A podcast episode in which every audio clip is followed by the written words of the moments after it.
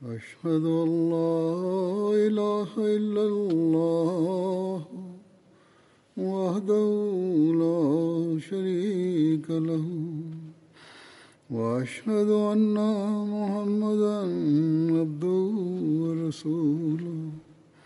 أما بعد فأعوذ بالله من الشيطان الرجيم. بسم الله الرحمن الرحيم. الحمد لله رب العالمين.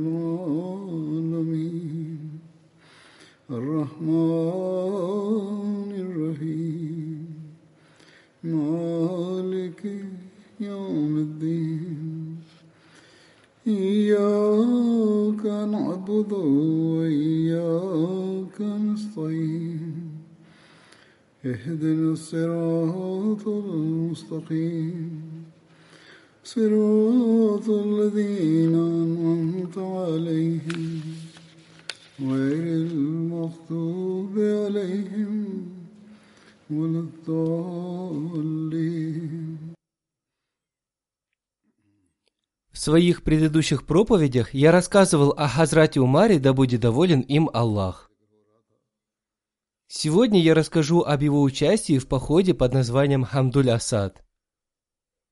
После битвы при Ухуде посланник Аллаха, мир ему и благословение Аллаха, вернулся в Медину, а неверные вернулись обратно в Мекку.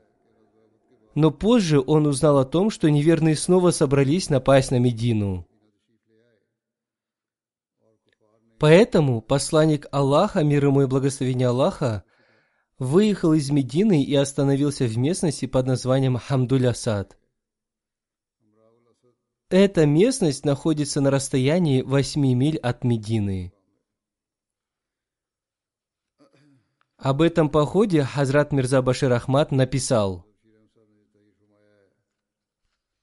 Эта ночь была ночью большого страха в Медине, потому что, хотя армия курайшитов, по-видимому, ушла в Мекку, было опасение, что этот шаг может быть заговором, чтобы застать мусульман врасплох и внезапно вернуться для того, чтобы напасть на Медину. Поэтому в эту ночь было принято решение обеспечить безопасность в Медине. И сподвижники всю ночь стояли на страже, охраняя посланника Аллаха, мир ему и благословение Аллаха. На следующее утро было обнаружено, что это опасение не было напрасным – потому что посланник Аллаха, мир ему и благословение Аллаха, еще до молитвы Фаджр получил известие о том, что армия курайшитов остановилась в нескольких милях от Медины, и что среди вождей Мекки разгорелся жаркий спор о том, почему бы, воспользовавшись этой победой, не напасть на Медину. Некоторые из курайшитов насмехались друг над другом, говоря, «Вы не убили Мухаммада, не брали мусульманских женщин в рабство – не захватили их богатство и имущество. Скорее, когда вы получили власть над ними и получили возможность полностью уничтожить их, вы просто оставили их и повернули назад, чтобы они могли снова набраться сил. У нас еще есть время, давайте вернемся, нападем на Медину и уничтожим мусульман раз и навсегда. Другие из них спорили. Вы одержали победу, считайте это достаточной удачей и возвращайтесь в Мекку, чтобы не потерять достигнутое и чтобы эта победа не обернулась для нас поражением. Теперь, если вы вернетесь и нападете на Медину, мусульмане действительно будут сражаться изо всех сил, и те, кто не принимал участия в битве при Ухуде, также выйдут на поле битвы. Таким образом, воины, которые приняли участие в битве при Уходе, большинство из которых были ранены с перевязанными ранами, отправились вместе с посланником Аллаха, мир ему и благословение Аллаха. Написано, что по этому случаю мусульмане отправились в путь с такой радостью и рвением, как будто были победоносной армией, которая отправляется в погоню за врагом. Пройдя расстояние 8 миль, посланник Аллаха, мир ему и благословение Аллаха, добрался до местности Амрауль-Асад, где на равнине были найдены мертвые тела двух мусульман.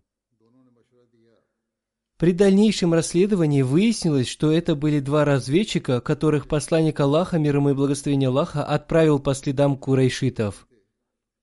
Курайшиты казнили их при первой возможности. Посланник Аллаха, мир ему и благословение Аллаха, повелел выкопать одну могилу, и они оба были похоронены в этой могиле. Вечером того же дня посланник Аллаха, мир ему и благословение Аллаха, проинструктировал сподвижников, чтобы лагерь был разбит именно на этом месте. Затем он распорядился, чтобы костры были разожжены в разных местах по всей равнине. Таким образом, в мгновение ока на равнине Амрауль-Асад было разожжено 500 костров, которые вселяли благоговейный трепет в сердце любого, кто мог увидеть их издалека. Неожиданно перед посланником Аллаха, мир ему и благословение Аллаха, предстал вождь идолопоклонников из племени Хуза по имени Маабад и выразил свои соболезнования по поводу погибших в битве при Ухуде, и после этого он продолжил свой путь. На следующий день, когда, добравшись до местности Роха, он обнаружил, что армия курайшитов расположилась там лагерем и что уже ведутся приготовления для нападения на Медину, он сразу же пошел к Абу Суфьяну и спросил его – что ты собираешься делать? Клянусь Богом, я только что видел армию Мухаммада в местности Амрауль-Асад. Я никогда прежде не видел такой воодушевленной армии. Они наполнены страстью и, сожалея о своем поражении в битве при Ухуде, собираются превратить тебя в прах.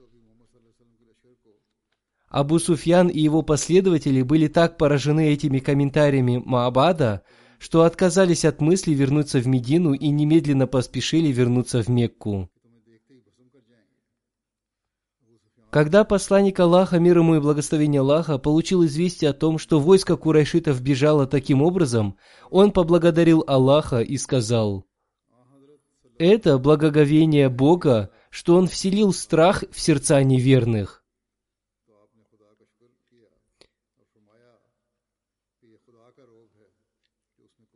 После этого посланник Аллаха, мир ему и благословение Аллаха, оставался в местности Амрауль-Асад еще два или три дня. Поход на Бану Мусталик состоялся в месяц Шаабан в пятом году по хиджре. Второе название этого похода – поход на Мурайси. Об этом Хазрат Мирза Башир Ахмад написал. Оппозиция курайшитов с каждым днем принимала все более опасные формы и своими заговорами они настроили многие племена против ислама и основателя ислама, мир и благословение Аллаха да пребывают с ним. Однако теперь их враждебность создала новую угрозу, поскольку те племена Хиджаза, которые до сих пор поддерживали хорошие отношения с мусульманами, теперь начали выступать против них из-за мятежных замыслов курайшитов – в этом отношении племя Бану Масталик, которое являлось ветвью известного племени Хуза, взяло на себя инициативу и начало мобилизацию для того, чтобы напасть на Медину. Их вождь Арат ибн Абидар объехал другие племена этого региона. Когда посланник Аллаха, мир ему и благословение Аллаха, получил известие об этом – в качестве меры предосторожности он отправил к племени Бану Мусталик своего сподвижника по имени Бурайда бин Хусейб, чтобы собрать информацию и поскорее вернуться, узнав об их замыслах.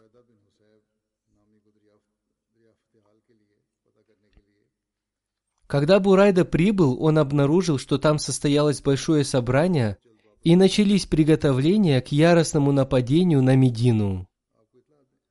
Узнав об этом, он сразу же вернулся и сообщил об этом посланнику Аллаха, мир ему и благословение Аллаха.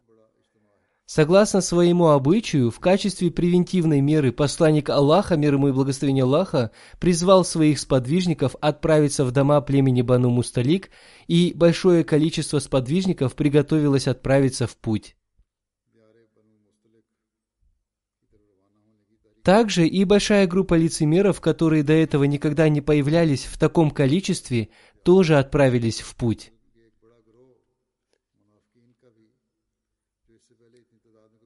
В пятом году по хиджре в месяце Шабан, оставив вместо себя в качестве амира Медины Абу Зара Гифари, или согласно другим повествованиям Зайда бин Хариса, посланник Аллаха, мир ему и благословение Аллаха, во имя Аллаха выехал из Медины. В армии мусульман было всего 30 лошадей, хотя верблюдов было немного больше. Мусульмане ехали на этих лошадях и верблюдах по очереди. Во время этого похода мусульмане поймали шпиона неверных, который был взят в плен и представлен посланнику Аллаха, мир ему и благословение Аллаха. После допроса посланник Аллаха, мир ему и благословение Аллаха, убедился в том, что он на самом деле является шпионом. Он попытался узнать у него информацию о неверных, но тот отказался. Поскольку он был шпионом, согласно обычаю военного времени, Хазрат Умар казнил его. После этого мусульманская армия продолжила наступление. Когда племя Бану Мусталик узнало о скором прибытии мусульман и о том, что их шпион убит, они очень испугались. В действительности они намеревались каким-то образом неожиданно напасть на Медину, но теперь ситуация изменилась, и они испытали безмерный страх. Другие племена, которые выступили, чтобы присоединиться к ним в поддержку, были настолько напуганы могуществом Бога, что немедленно покинули свои позиции и вернулись в свои дома. Однако, что касается племени Бану Мусталик, то курайшиты настолько глубоко опьянили их враждой к мусульманам, что они все еще были полны решимости не воздерживаться от войны, а сражаться с мусульманской армией всей своей мощью.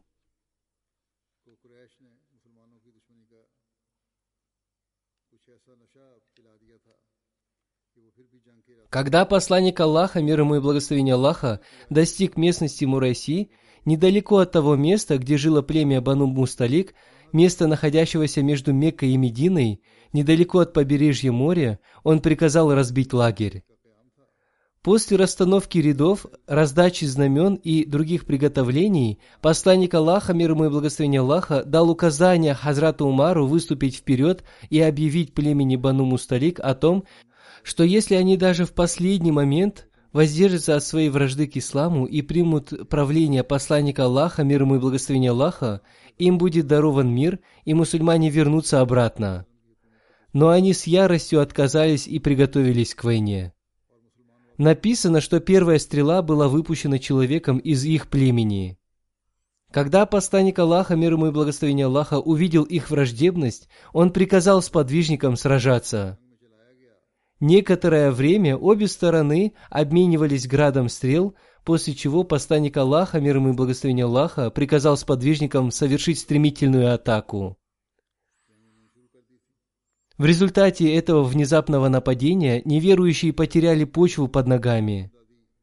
Мусульмане окружили их настолько искусно, что все их племя оказалось в окружении и было вынуждено сдаться на милость мусульман.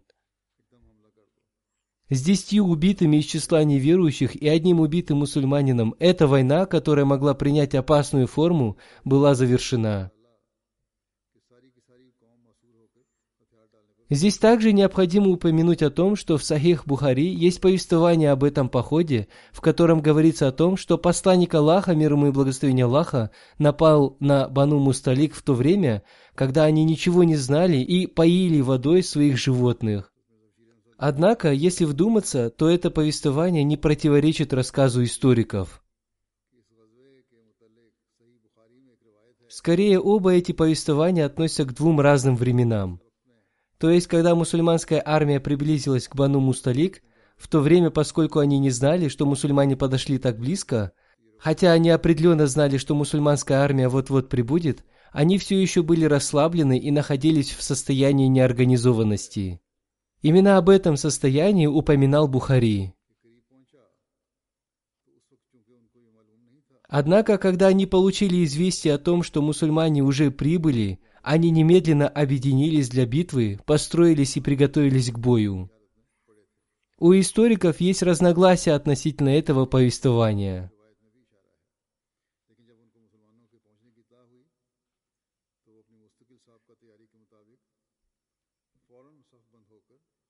Аллама ибн Хаджар и другие ученые и исследователи именно таким образом согласовали эти два разных повествования, и именно это разъяснение кажется наиболее правильным.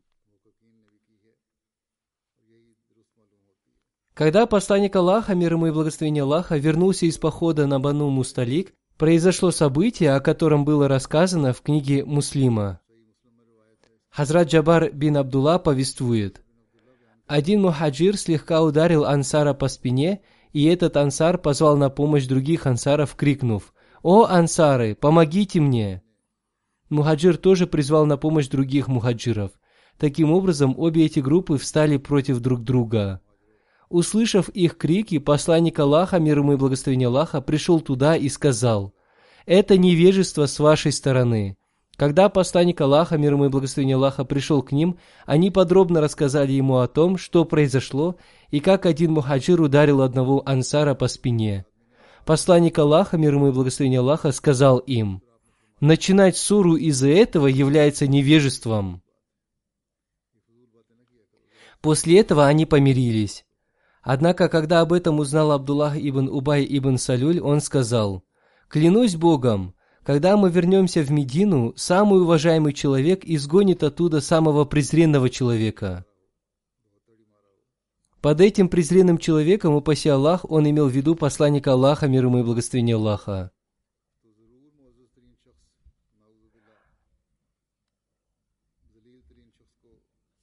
Хазрат Умар, обратившись к посланнику Аллаха, мир ему и благословение Аллаха, сказал,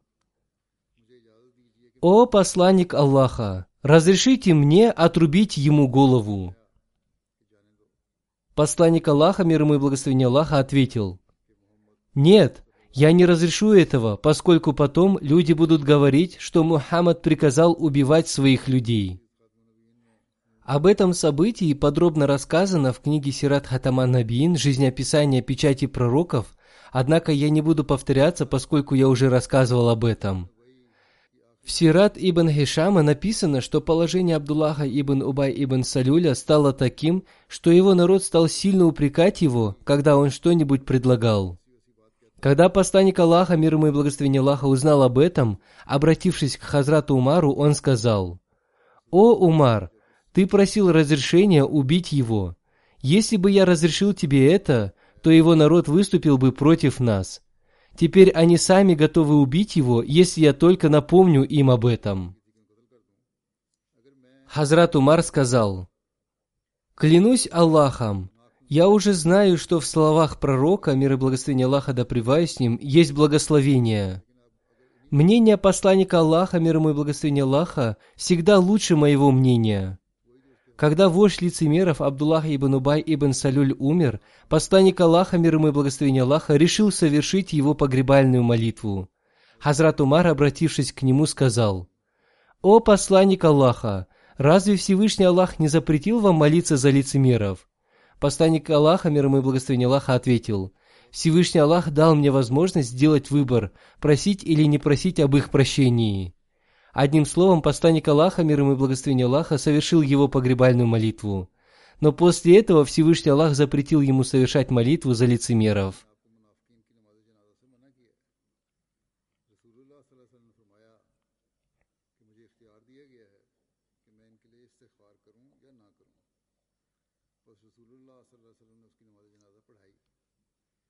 جب اللہ تعالیٰ نے ایسے افراد کی نماز جنازہ نہ پڑھنے کلیتاً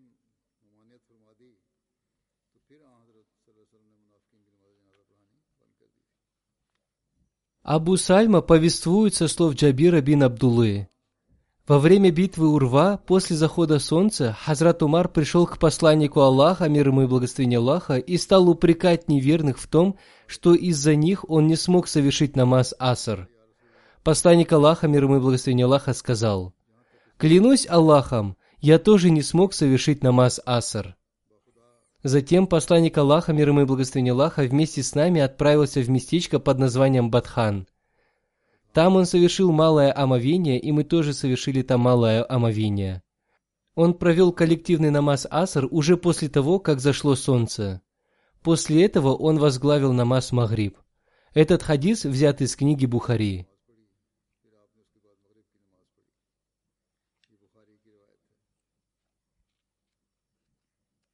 Существует разногласие о том, сколько намазов не смогли совершить посланник Аллаха, мир ему и благословение Аллаха, и его сподвижники.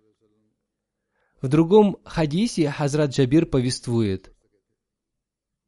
В день битвы Урва Хазрат Умар стал сильно упрекать неверных.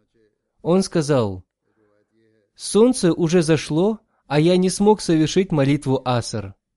После этого мы все вместе с Умаром отправились в местечко Бадхан и совершили там сначала намаз Аср, а затем намаз Магриб. Этот хадис также взят из хадисов имама Бухари. Только в первом случае передается, что вместе с нами был посланник Аллаха, мир ему и благословение Аллаха. Хазрат Али повествует. В день битвы Урва посланник Аллаха, мир ему и благословение Аллаха, сказал, «Пусть Всевышний Аллах наполнит огнем дома и могилы неверных, поскольку они не дали нам возможности совершить среднюю молитву, пока не зашло солнце». Абу Убайда бин Абдулла со слов своего отца повествует. В день битвы Урва посланник Аллаха, мир ему и благословение Аллаха, не смог совершить четыре молитвы, и уже наступила ночь. Ночью он повелел Хазрату Белялу провозгласить азан. Затем он повелел ему провозгласить икамат и сам возглавил намаз Зухар. Затем он снова повелел Хазрату Белялу провозгласить икамат и провел намаз Аср. Затем снова повелел провозгласить икамат и провел намаз Магриб, и затем он также провел намаз Иша. Этот хадис взят из Муснада ибн Ханбала.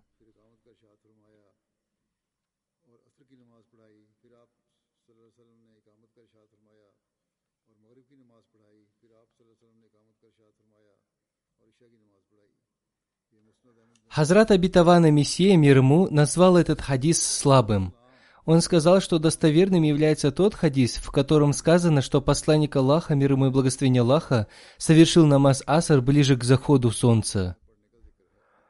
Падре Фатих Масих выдвигал обвинение о том, что посланник Аллаха, мир ему и благословение Аллаха, совершил четыре намаза позднее положенного времени. Хазрат и Мессия, мир отвечая на это обвинение, написал – Ваше мнение о том, что посланник Аллаха, мир ему и благословение Аллаха, совершил четыре намаза позднее положенного времени, является внушением сатаны. Ваш уровень знания ограничен лишь тем, что здесь вы использовали термин «каза». О, глупец! Каза означает совершение намаза, а не его пропуск. В отношении пропустивших намаз используется термин «фуот». Поэтому в своей брошюре я обещал награду в 5000 рупий тем, кто сможет выдвинуть обоснованное обвинение относительно ислама, но они пока еще не знают даже значения термина «каза». Как может человек возражать относительно тонких духовных вещей, если он не в состоянии использовать даже простые слова в правильном смысле? Что касается вашего обвинения относительно того, что посланник Аллаха, мир ему и благословение Аллаха, в день битвы Урва совершил четыре намаза позднее положенного времени, то мой ответ на это глупое обвинение будет таким.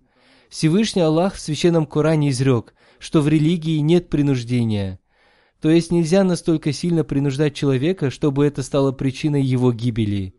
В случае необходимости и во время бедствий в исламе разрешается сокращать намаз или совершать его позже – но ни в одном достоверном хадисе не сказано о том, что посланник Аллаха, мир ему и благословение Аллаха, совершил одновременно четыре намаза. В книге Фатахуль Бари Шара Бухари написано, что такой случай произошел только однажды, и посланник Аллаха, мир и благословение Аллаха да с ним, совершил намаз асар ближе к заходу солнца. Если бы вы стояли передо мной, то я спросил бы вас, покажите мне этот достоверный хадис, в котором написано о том, что посланник Аллаха, мир ему и благословение Аллаха, пропустил четыре намаза подряд. Шариат разрешает при необходимости объединять четыре намаза, то есть намазы Зухар и Аср, Магриб и Иша. Да, в одном слабом хадисе говорится о том, что он объединил все эти четыре намаза, в то время как другие, более достоверные хадисы отвергают эту версию. Добавлено только то, что посланник Аллаха, мир ему и благословение Аллаха, совершил намаз Асар ближе к заходу солнца. О той роли, которую Хазрат Умар, да будет доволен им Аллах, сыграл во время заключения Худайбийского договора, написано, что сначала посланник Аллаха, мир ему и благословение Аллаха, вызвал к себе Хазрата Умара и сказал ему, что хочет отправить его в Мекку в качестве посла, чтобы он сообщил уважаемым курайшитам о цели приезда мусульман.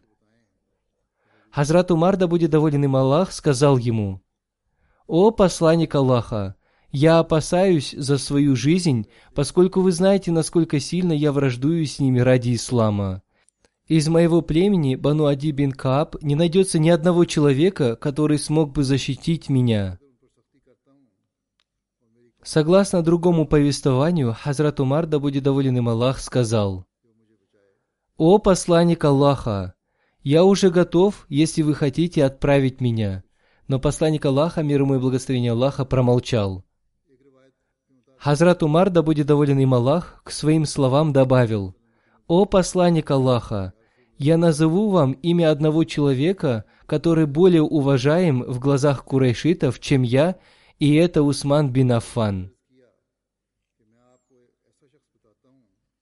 Посланник Аллаха, мир ему и благословение Аллаха, вызвал к себе Хазрата Усмана, да будет доволен им Аллах, и отправил его к Курайшитам в качестве посла, чтобы он сообщил Абу Суфьяну и другим вождям Курайшитов, что мусульмане пришли к ним не для войны, а для того, чтобы увидеть Каабу. Об этом я уже подробно рассказывал в своих проповедях о Хазрате Усмане, да будет доволен им Аллах. Хазрат Мирза Башир Ахмад в связи с этим написал, Пока они находились в состоянии ссоры по этому поводу, Абу Джандал, сын Сухейля ибн Амра, который был послом курайшитов, спотыкаясь в кандалах и наручниках, пришел на это собрание. Этот молодой человек был заключен в тюрьму жителями Мекки, и, став мусульманином, он подвергся жестоким мучениям. Когда он узнал, что посланник Аллаха, мир ему и благословение Аллаха, подошел так близко к Мекке, он каким-то образом убежал из заточения курайшитов и, будучи закованным в оковы, добрался до Худайбии. Кстати, он добрался туда в то время, когда его отец ставил условия. Каждый человек, который придет к мусульманам из Мекки, даже если он мусульманин, должен быть возвращен обратно. Абу Джандал обратился к мусульманам и с большой болью воскликнул. «О вы, мусульмане! Я подвергаюсь этим мучениям только из-за того, что принял ислам. Спасите меня ради Бога!» Увидев это, мусульмане испытали очень сильные эмоции, но Сухейль оставался непреклонным. Он сказал посланнику Аллаха, мир ему и благословение Аллаха, «Согласно этому договору, это первое требование, которое я предъявляю. Сделайте так, чтобы мне вернули Абу Джандалла». Посланник Аллаха, мир ему и благословение Аллаха, сказал, «Договор еще не завершен». Сухейль сказал, «Если ты не вернешь его мне, считай, что этот договор будет расторгнут».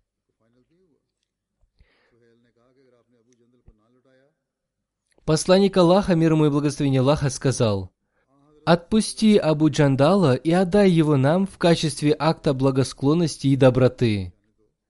Сухейль сказал, «Нет, никогда». Посланник Аллаха, мир ему и благословение Аллаха, сказал, «Сухейль, не упрямься, послушай меня». Сухейль сказал, «Я ни в коем случае не могу принять это». В это время Абу Джандал снова воскликнул. «О вы, мусульмане! Должен ли ваш брат-мусульманин быть отправлен обратно к идолопоклонникам после таких жестоких мучений?» Следует отметить, что в то время Абу Джандал не обращался к посланнику Аллаха, мир ему и благословение Аллаха, скорее он обращался к простым мусульманам. Возможно, это было потому, что он знал, что независимо от того, насколько большую боль в своем сердце испытывает посланник Аллаха, мир ему и благословение Аллаха, он никогда не сможет допустить нарушения договора. Вероятно, он ожидал, что, возможно, остальные мусульмане, испытывающие в то время негодование, найдут способ оправдать его, поскольку пункты договора все еще переписывались. Несмотря на это, и независимо от того, насколько эмоциональны были мусульмане, для них было невозможно выступить против мнения посланника Аллаха, мир ему и благословения Аллаха, который некоторое время молчал, а затем с болью сказал, «О Абу Джандал, будь терпелив, уповай на Бога, ибо именно Он действительно позаботится о вашем освобождении и о ваших слабых мусульманских братьях. В настоящее время мы связаны обстоятельствами, потому как мы уже заключили соглашение с народом Мекки, и мы не можем действовать в нарушении этого договора.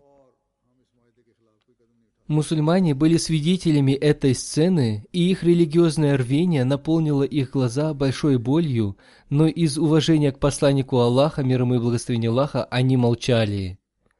Наконец, Хазрат Умар больше не смог этого вынести – он пришел к посланнику Аллаха, мир ему и благословение Аллаха, и дрожащим голосом спросил, «Разве ты не правдив, о посланник Аллаха?»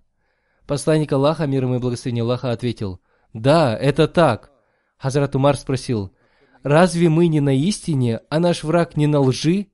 Посланник Аллаха, мир ему и благословение Аллаха, ответил, «Да, действительно, это так». Хазрат Умар сказал, «Почему же тогда мы должны терпеть это унижение в вопросе нашей истинной религии?» Увидев такое состояние Хазрата Умара, посланник Аллаха, мир ему и благословение Аллаха, лаконично сказал, «Посмотри, Умар, я посланник Бога, я понимаю волю Бога, и я не могу действовать против нее, но именно Он является моим помощником». Однако возмущение в настроении Хазрата Умара росло с каждым мгновением, и он сказал, «Разве ты не говорил, что мы будем совершать таваф, обход вокруг Каабы?» Посланник Аллаха, мир ему и благословение Аллаха, сказал, «Да, действительно, я это сделал, но разве я сказал, что этот таваф определенно будет в этом году?» Хазрат Умар сказал, «Нет, ты так не говорил». Посланник Аллаха, мир ему и благословение Аллаха, сказал, «Тогда будь терпелив, с Божьей помощью ты действительно войдешь в Мекку и совершишь обход вокруг Каабы». Но Хазрат Умар, находясь в таком эмоциональном состоянии, не был удовлетворен этим и ушел. После этого он пришел к Хазрату Абу Бакру. В волнении он задал ему тот же вопрос, и Хазрат Абу Бакр ответил ему так же, как посланник Аллаха, мир ему и благословение Аллаха. При этом Хазрат Абу Бакр также посоветовал ему. «О, Умар, послушай, держи себя в руках, не допускай, чтобы твоя хватка на верфи посланника Аллаха ослабла. Клянусь Богом, этот человек, в руки которого мы отдали наши собственные жизни, правдив. Впоследствии Хазрат Умар говорил, что он говорил об этом, подавшись эмоциям. По его словам, позже он почувствовал себя сильно раскаявшимся. Более того, чтобы смыть последствия этой слабости как формы покаяния, он совершил много добрых дел в качестве искупления. То есть он раздавал милостыню, постился, совершал дополнительные молитвы и даже освободил многих рабов, чтобы очиститься от этого порока слабости. Хазрат четвертый халиф обетованного Мессии, да пребудет с ним милость Всевышнего Аллаха, выступал с докладами на Джальсе Соляна, ежегодных съездах общины, и в одном из своих докладов он сказал, «Без сомнения, крик, который вырвался из сердца Хазрата Умара, находился в сердцах и других сподвижников. Хазрат Умар просто не смог сдержать своих эмоций, в то время как другие сподвижники скрыли свои эмоции в своих сердцах.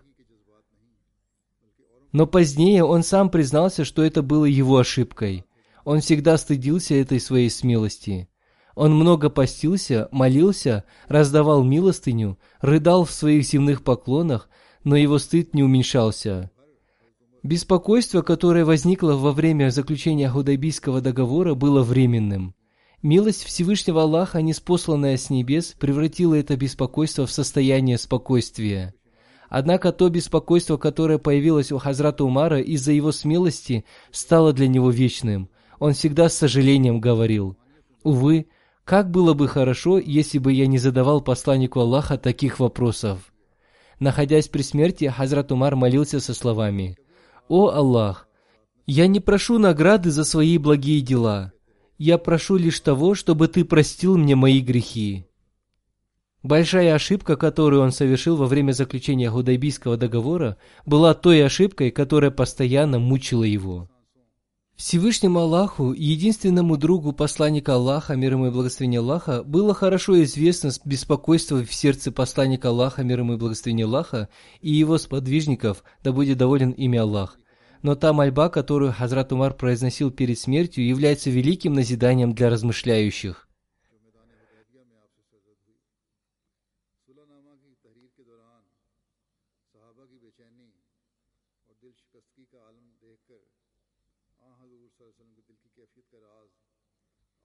Хазрат Умар тоже поставил свою подпись при заключении Худайбийского договора, и в связи с этим Хазрат Мирза Башир Ахмад написал –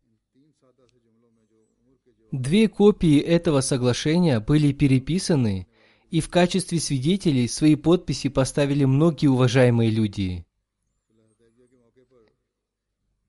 От имени мусульман свои подписи поставили Хазрат Абу Бакр, Хазрат Умар, Хазрат Усман, который к тому времени уже вернулся из Мекки, Абдурахман бин Ауф, Саад бин Аби Вакас и Абу Убайда, да будет доволен ими Аллах.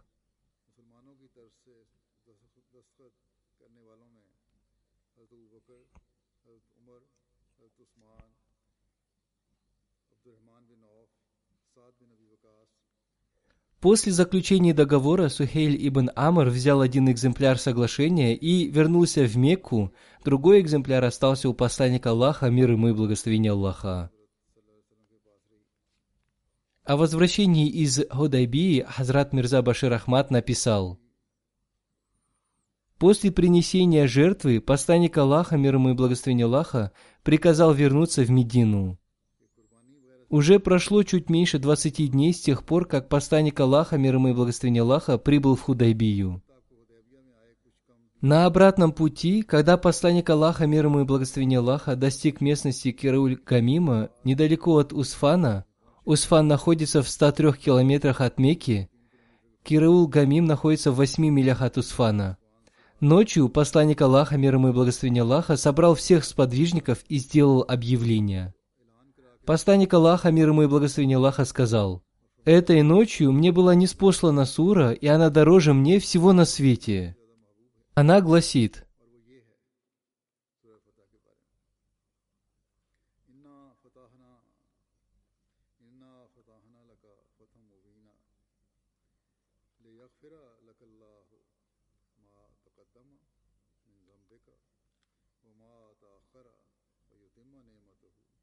علیک و یہد یک سرات مستقیم و ینسرک اللہ نصر نزیز لقد صدق اللہ رسول پھر فتح کی یہ دو چار آیتیں پھر جس طرح چلتا ہے اور آخری اٹھائیسویں آیت یہ ہے کہ لقد صدق اللہ رسول رویا بالحق لقد صدق اللہ رسول رسوله الرؤيا بالحق. لتدخلن لتدخلن لتدخلن المسجد الحرام إن شاء الله. آمنين مهلقين رؤوسكم ومقصرين لا تخافون. Воистину, даровали мы тебе явную победу, чтобы Аллах простил тебе то, что предшествовало из проступков твоих, и то, что будет позже, и чтобы завершил Он милость свою к тебе и наставил тебя на прямой путь, и чтобы помог тебе Аллах могущественной помощью. Воистину, оправдал Аллах посланнику своему сновидение его, поистине. Несомненно, войдете вы в Аль-Маджидуль-Харам, священную мечеть, если Аллаху будет угодно, будучи в безопасности, обрив головы ваши и укоротив волосы, и не будете вы бояться. Когда посланник Аллаха, мир ему и благословение Аллаха, прочитал эти аяты с подвижником, поскольку сердца некоторых из них все еще испытывали горечь от невыгодного для мусульман худайбийского договора, они удивились, думая, что хотя они возвращались с неудачей, все же Бог сообщил им добрые пожелания по поводу их победы. Некоторые нетерпеливые сподвижники даже сказали, «Разве наше возвращение победа? Ведь мы лишились возможности совершить обход вокруг дома Бога». Когда эти их слова дошли до посланника Аллаха, мир ему и благословение Аллаха, он выразил великое неудовлетворение. В этой короткой, но очень сильной речи он сказал, «Это абсурдное возражение, потому что если вы поразмыслите, то станет очевидным, что Годайбийский договор действительно является важной победой. Курайшиты, которые были склонны к войне, сами отказались от войны и заключили с нами мирный договор. И они пообещали открыть нам двери Мекки в следующем году. Защищенные от злодеяний курайшитов, теперь мы возвращаемся в мире и безопасности, наслаждаясь благоуханием нашей будущей победы. Поэтому действительно это великая победа. Неужели вы все забыли, как эти курайшиты начали военные действия против вас в Ухуде и Ахзабе? Эта земля со всей ее необъятностью стала стесненной для вас, ваши глаза окаменели, и вы дрожали от страха. Однако сегодня эти же самые курайшиты заключили с вами договор о мире и безопасности. Сподвижники сказали, «О посланник Аллаха, мы поняли, мы поняли. Мы не можем достичь вашей дальновидности, но теперь мы поняли, что этот договор действительно является для нас важной победой». До этого обращения посланника Аллаха, мир ему и благословения Аллаха, Хазрат Умар тоже находился в состоянии крайнего опасения. По словам Хазрата Умара, по возвращении он предстал перед посланником Аллаха, мир ему и благословения Аллаха, и хотел что-то сказать ему, но посланник Аллаха, мир ему и благословения Аллаха, хранил молчание. Он обратился к нему во второй и третий раз, но посланник Аллаха, мир ему и благословения Аллаха, по-прежнему хранил молчание. Хазрат Умар был очень уязвлен этим молчанием посланника Аллаха, мир ему и благословения Аллаха, поэтому он шел впереди всех мусульман и про себя говорил, «О, Умар, ты разорен! Ты трижды обращался к посланнику Аллаха, но он так и не ответил тебе». Он начал испытывать глубокое беспокойство по этому поводу. Он начал бояться, что в отношении него может быть неспослан аят священного Корана. Не прошло и мгновение, как человек, окликнув его по имени, сказал – посланник Аллаха зовет тебя, о Умар ибн Аль-Хатаб. Хазрат Умар сказал себе, «Я уверен, что обо мне был неспослан аят священного Корана». Встревоженный, он поспешно предстал перед посланником Аллаха, поприветствовав его миром. Посланник Аллаха, мир ему и благословение Аллаха, сказал, «В это время мне была открыта такая сура, которая дороже мне всего в этом мире». Затем посланник Аллаха, мир ему и благословение Аллаха, прочитал аяты суры Аль-Фатх. Хазрат Умар спросил, «О посланник Аллаха, действительно ли этот договор является победой ислама?» Посланник Аллаха, мир ему и благословение Аллаха, ответил, «Да, воистину, это наша победа». Услышав это, Хазрат Умар обрел умиротворение и замолчал. После этого посланник Аллаха, мир ему и благословение Аллаха, отправился в Медину. Хазрат Абитаван Реформатор написал, Худайбийский договор был заключен между посланником Аллаха, мир ему и благословение Аллаха, и идолопоклонниками Мекки. Мусульмане были сильно обеспокоены условиями этого договора. Хазрат Умар спросил посланника Аллаха, мир ему и благословение Аллаха, «Разве Всевышний Аллах не обещал нам обхода вокруг Кабы? Разве исламу не предопределена победа?» Посланник Аллаха, мир ему и благословение Аллаха, ответил, «Да, почему нет?» Хазрат Умар сказал, Тогда почему мы согласились на такие унизительные для нас условия? Посланник Аллаха, мир ему и благословение Аллаха, ответил, Всевышний Аллах обещал для нас обход вокруг Каабы, но не сказал, что мы сделаем это именно в этом году. Иншаллах, в следующий раз мы продолжим повествование о Хазрате Умаре. Сейчас я упомяну некоторых покойных членов нашей общины и затем совершу их погребальную молитву Джаназагайб в отсутствии покойных. Первый покойный Малик Мухаммад Юсуф Салим Сахиб, бывший глава отдела скорописи. Он умер в возрасте 86 лет. Инна лиляхи ва инна иляхи раджун. Покойный был единственным мусульманином Ахмади в своей семье.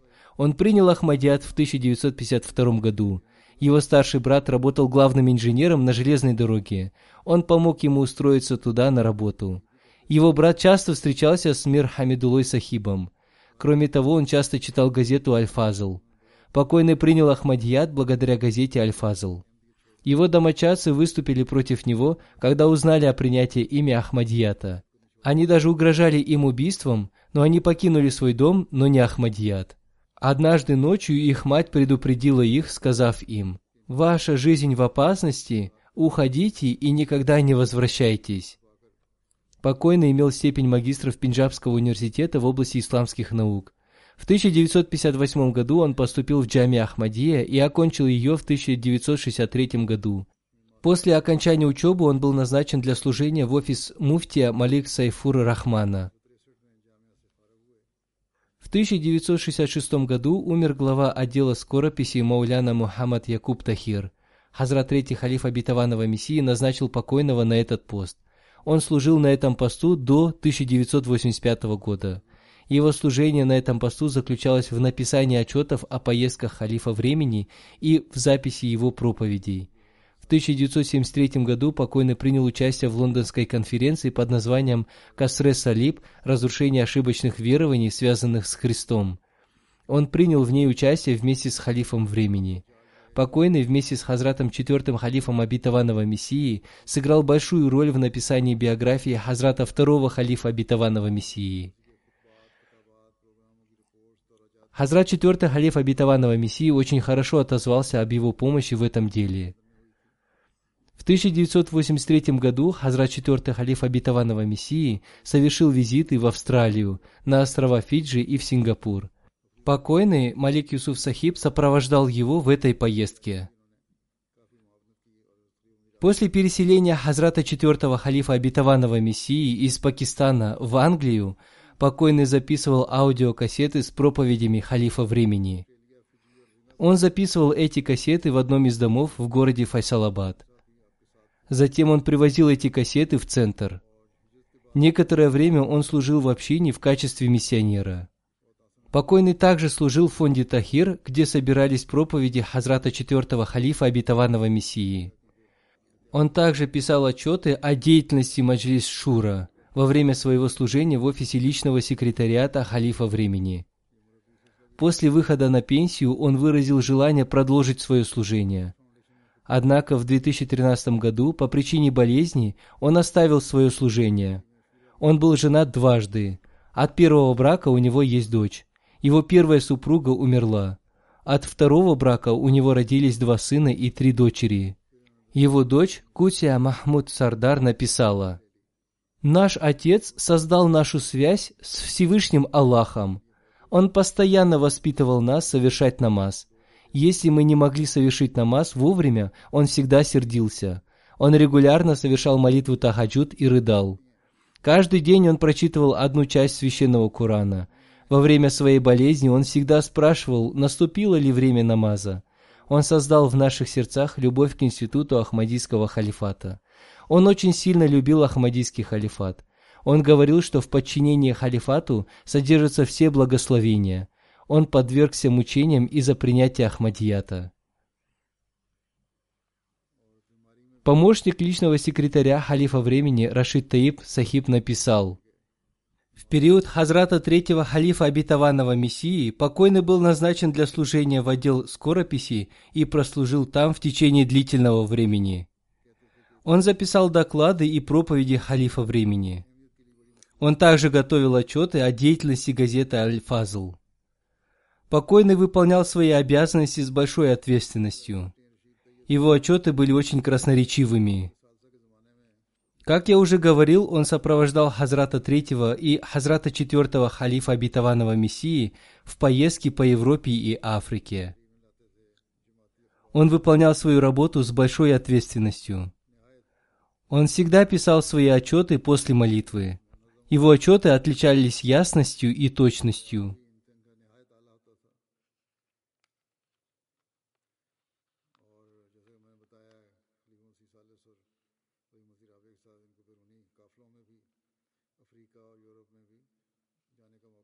В 2003 году он вышел на пенсию, но когда личному секретарю халифа времени во время собраний Маджлиса Шуры требовалась его помощь, он всегда с радостью отзывался и говорил, что это является для него счастьем. Вспоминая его, мне на ум приходит спокойный и трудолюбивый человек. Он полностью выполнил свои обязанности человека, посвятившего свою жизнь служению религии. Он молча делал свою работу и никогда не требовал что-то от общины. Он вел скромный образ жизни. Пусть Всевышний Аллах простит его. Пусть Всевышний Аллах сделает так, чтобы его дети продолжили его благие деяния. Вторая молитва будет совершена по покойному Шуайбу Ахмаду, сыну покойного Башира Ахмада Кала Афгана, Дервиша Кадьяна. Он умер в возрасте 56 лет. Инна лиляхи ва инна иляхи раджун. Покойный стал служить общине в 1987 году. Он служил в Садр Анджуман Ахмадия в качестве служащего, офицера и главы.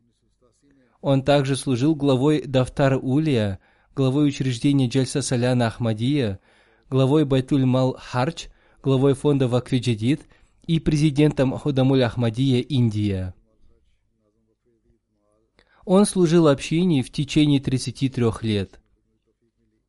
Покойный регулярно совершал пятикратные молитвы и молитву Тахаджуд. Он подчинялся институту Ахмадийского халифата на очень высоком уровне. Он всегда говорил, что нам нужно сразу же начинать работу, как только мы получим инструкции из центра. Покойный обладал очень глубоким знанием священного Курана. Он также хорошо знал книги Хазрата Обетованного Мессии мир ему и халифов времени. Он мог прочитать доклад на любую тему. Покойный был очень жизнерадостным и гостеприимным человеком. Он любил всех людей и всегда заботился о своих подчиненных и нуждающихся людях. В Кадьяне каждый человек отзывается о нем как о хорошем человеке. Покойный был очень благодарным человеком. Он был муси. Он оставил супругу и двоих сыновей. Покойный был зятем главы Садр Анджуман Ахмадия Кадьян, Джалалудина Сахиба. Рафик Бек, глава Байтульмал Ахмад Кадьян, написал, «Я прослужил с ним в Маджлис Худамуль Ахмадия, Индия, и в офисе Джальса Саляна в течение 18 лет. Он всегда был примером для своих подчиненных. В дни Джальсы Саляна, ежегодных съездов общины, он оставался в своем офисе до 3-4 часов ночи. Он лично проверял подготовку к Джальсе. Если он находил какие-нибудь недостатки, он сразу исправлял их. Он всегда наставлял нас оказывать такое гостеприимство гостям обетованного Мессии мир ему, какого они заслуживают. Если какой-нибудь служитель поступал с гостями неподобающим образом, он лично извинялся перед ними. Брат его супруги написал, он всегда говорил, что не враждует ни с кем в этом мире. Вакиль Умал Тахрика Джадид написал, Однажды он отправил меня в служебную поездку, которая должна была продлиться в течение 75 дней. Я должен был поехать в провинции Индии, Киралу и Тамиль-Наду, но я заболел, и он навещал меня и относился ко мне как родитель. Пусть Всевышний Аллах простит его и дарует терпение его близким. Пусть Всевышний Аллах даст возможность его домочадцам продолжить его благие деяния. Следующая молитва будет совершена по покойному уважаемому Максуду Ахмаду Хати, миссионеру из Кадьяна. Он умер 18 мая 2021 года в возрасте 52 лет. Инна лиляхи ва инна иляхи раджун. Покойный был из общины Чаркор, округа Раджпур, провинции Джамму-Кашмир. Он прослужил общине в течение 30 лет. Покойный был назначен главой общины района Лахнау, и почти в течение года он служил на посту старшего миссионера общины Сринагара. Начиная с 2017 года и до самой своей смерти он служил на посту главного судьи общины. Покойный служил на этом посту с большой искренностью. Он вынес решения по многим судебным делам. Он всегда выполнял свою работу с большой ответственностью. Недавно он заболел ковидом и даже находясь в больнице, он беспокоился о своей службе. Он был жизнерадостным, умным и активным миссионером.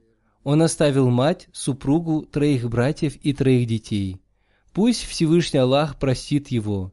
Пусть Всевышний Аллах сохранит его детей и даст им возможность продолжить его благие деяния.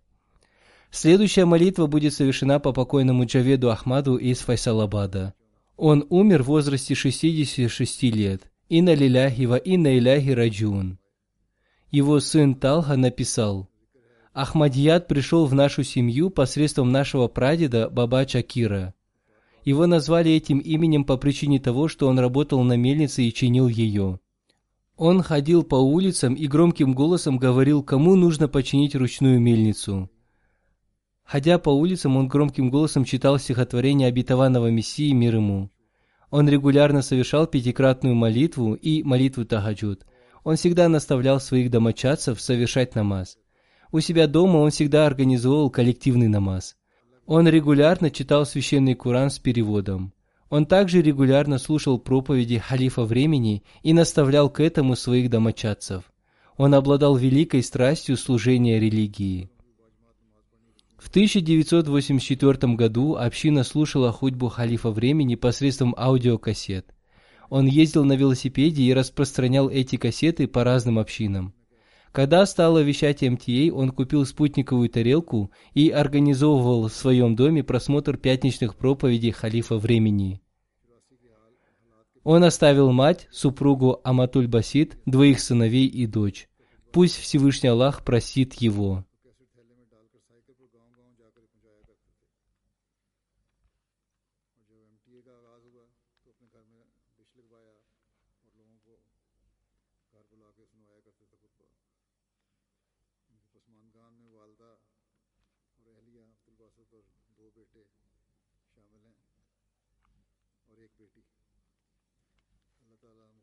Следующая молитва будет совершена по покойной Мадия Наваз, супруге миссионера из Ганы Наваз Ахмада.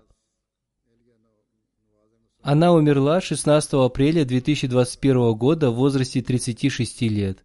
Инна лиляхи ва инна иляхи раджун. Она умерла в Гане.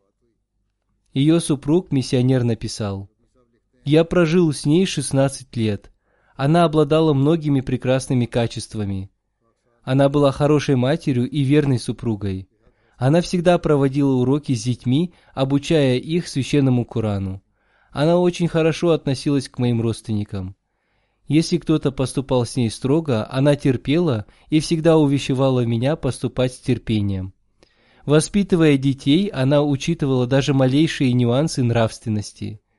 Она всегда рассказывала детям события о благословении Ахмадийского халифата. Она была благородной женщиной и всегда помогала бедным. Она оставила супруга и троих детей, Фарада Софи в возрасте 13 лет, Фазию в возрасте 8 лет и Зара в возрасте одного года. Все их дети являются участниками движения Вакфинау. Пусть Всевышний Аллах примет ее мольбы в отношении ее детей. Пусть Всевышний Аллах простит ее и увеличит ее степенями в раю. Аминь.